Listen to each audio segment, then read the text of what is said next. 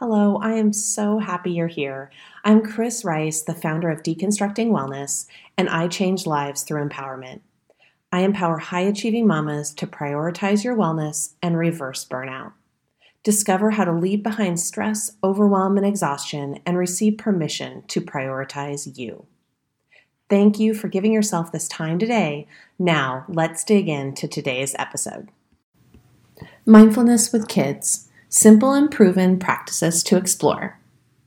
We are full swing into the holiday season, a season of joy, but also one of stress, overwhelm, and big expectations. If you're raising little humans, you know how challenging this time of year can be. Every day there's something exciting happening, but if your kids are like mine, it's also an emotional roller coaster. Everyday emotions can be a lot to handle, but add on to that the power of the holiday season, and as much as we all want it to be fun, our kiddos can be under more stress and overwhelm than we often realize. For that reason, I'm devoting this month's blog post to providing resources for how to support our children with mindfulness practices. In some ways, I feel like our kids are wired for stress from a young age. With their role models having packed and busy schedules, they see this on a daily basis and can mimic it in their own schedule, feeling rushed and overwhelmed. I have every bit of confidence that we are all doing our very best to provide for our children with full and enriching lives. I know I am, and I certainly know you are too. However, full schedules, endless activities, and constant stimulation can leave the kids feeling stress and anxiety from a really young age.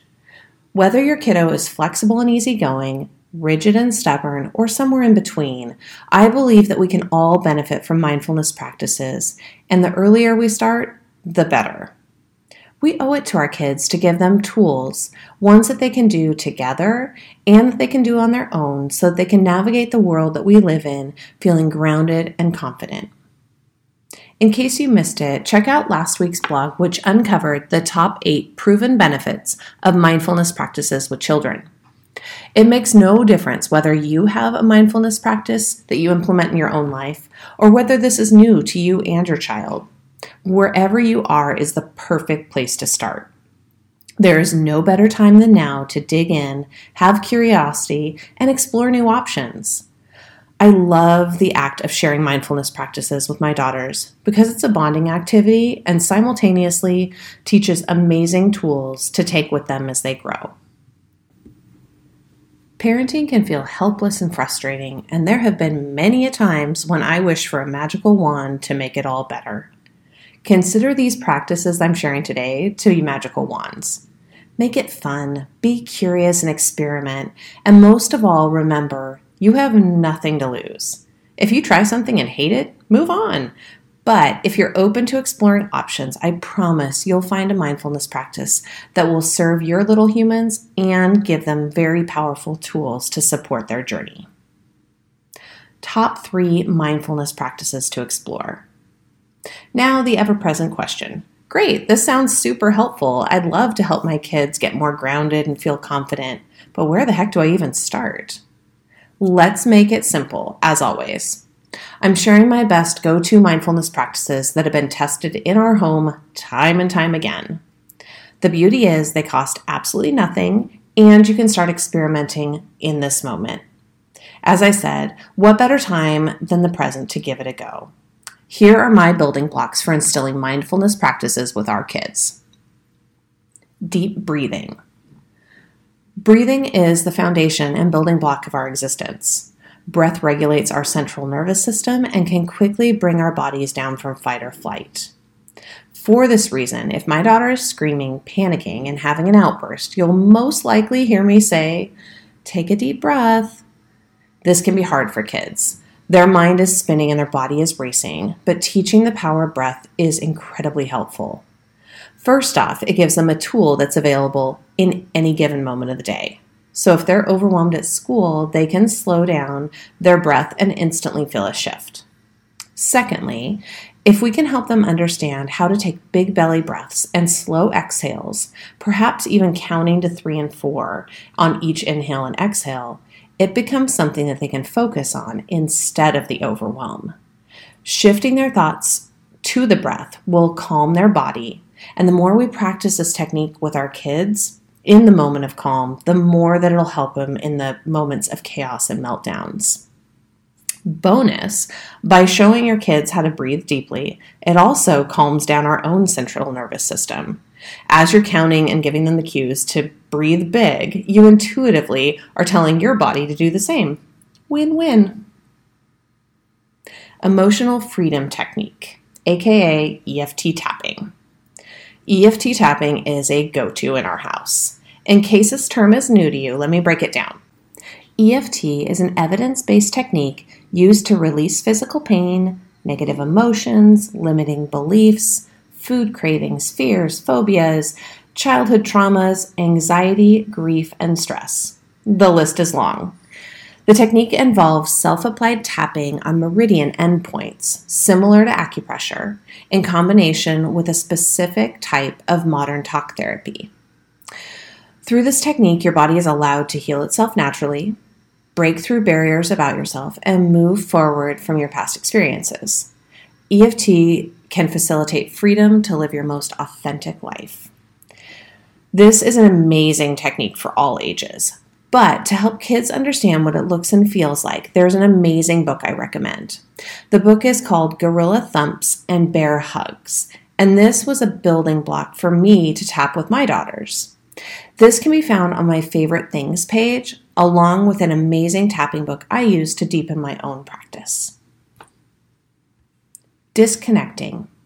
One of my favorite ways to reset is to disconnect by leaving behind screens and going to play old fashioned imagination play with our kids can be so powerful. Our go to is playing kitchen, where the girls create an elaborate restaurant. One is a server, the other is the chef, and the menu is always Michelin worthy. When kids are overwhelmed, it can be easy to want to let their minds slow down by watching a show or playing a game on the phone.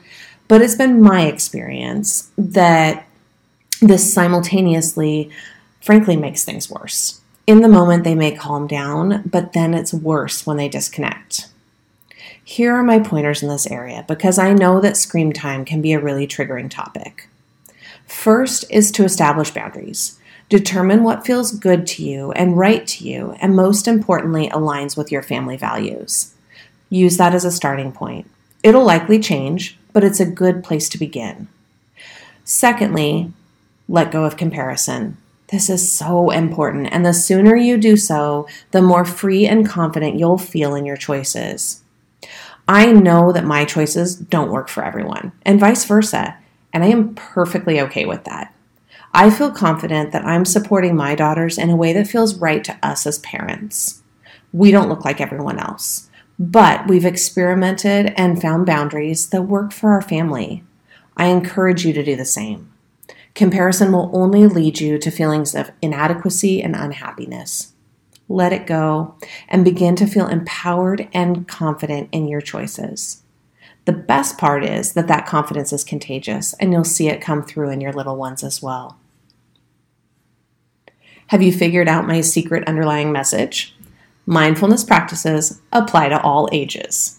We often don't consider them until we're older, but think of what a beautiful support system we'd be providing our children if we taught these practices to them when they were little. I love to imagine the idea of my young daughters being teenagers, and as they're dealing with all that goes along with that age range, they can go to their room and tap or breathe and feel a sense of calm again. This week, I encourage you to pick one practice to try with your child. Start small and simply be curious. See where it leads you. I do recommend introducing these ideas in a casual way, not when your kiddo's mid meltdown. I'm a big fan of introducing new ideas while we're on car rides. I like to think that I have a more captive audience. So there's your homework. Pick one and share it with me so that I can support your journey. Thank you so much for listening. Today was an amazing start to prioritizing your health and wellness.